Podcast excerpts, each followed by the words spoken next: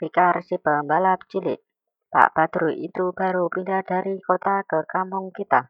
Putra bungsunya Fikar bisa mengendarai motor loh. Itu berita yang sedang banyak dibicarakan orang di desaku. Bapak-bapak membicarakan Fikar di kedai kopi sebelum berangkat ke ladang. Ibu-ibu juga membicarakannya di warung sambil membeli sabun atau gula. Bahkan adikku dan teman-temannya juga membicarakan anak Pak Badru itu. Masa anak kepala desa kalah sama anak kota itu? Iwan mulai memanas-manasiku ketika mereka membicarakan Fikar. Masih kelas 5 pula, satu tahun di bawah kita. Iya, masa kamu ke sekolah pakai sepeda terus? Seperti Fikar dong naik motor. Roni ikut memanas-manasiku. Malamnya saat makan malam aku meminta bapak membelikan aku sepeda motor. Aku akan minta Bang Ferry mengajariku mengendarai motor. Bang Ferry itu supir ojek di kampungku. Namun Bapak menolak. Kata Bapak, umurku belum cukup untuk mengendarai motor.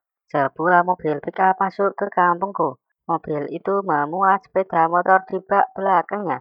Orang-orang di pinggir jalan desa menatap kagum motor itu. Warnanya hijau, hitam, dan merah. Setangnya panjang. Roda ban terlihat lebih besar dari ukuran motor biasa. Di depan, persis di tengah stang, ada papan bernomor 24, itu motor balap yang biasa dipakai orang balapan dalam lomba balap motor cross.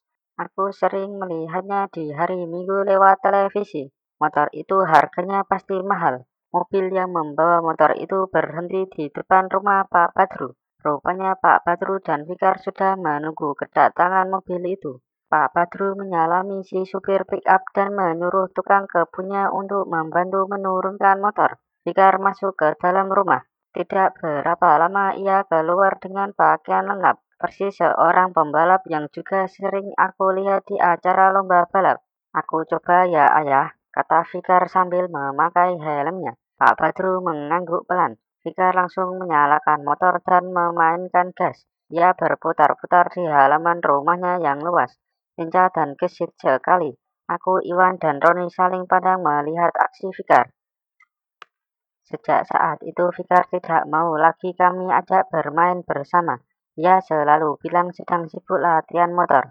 Aku yakin ia cuma mau sok-sokan dengan motor itu. Fikar memang pembalap cilik. Itu yang Bapak ucapkan ketika aku bercerita. Fikar sudah punya pelatih motor sejak dia berumur lima tahun. Ayahnya kolektor motor balap. Itu sebabnya Fikar suka balapan. Beberapa lomba balapan motor cross sudah berhasil dia juarai. Bapak tahu dari mana?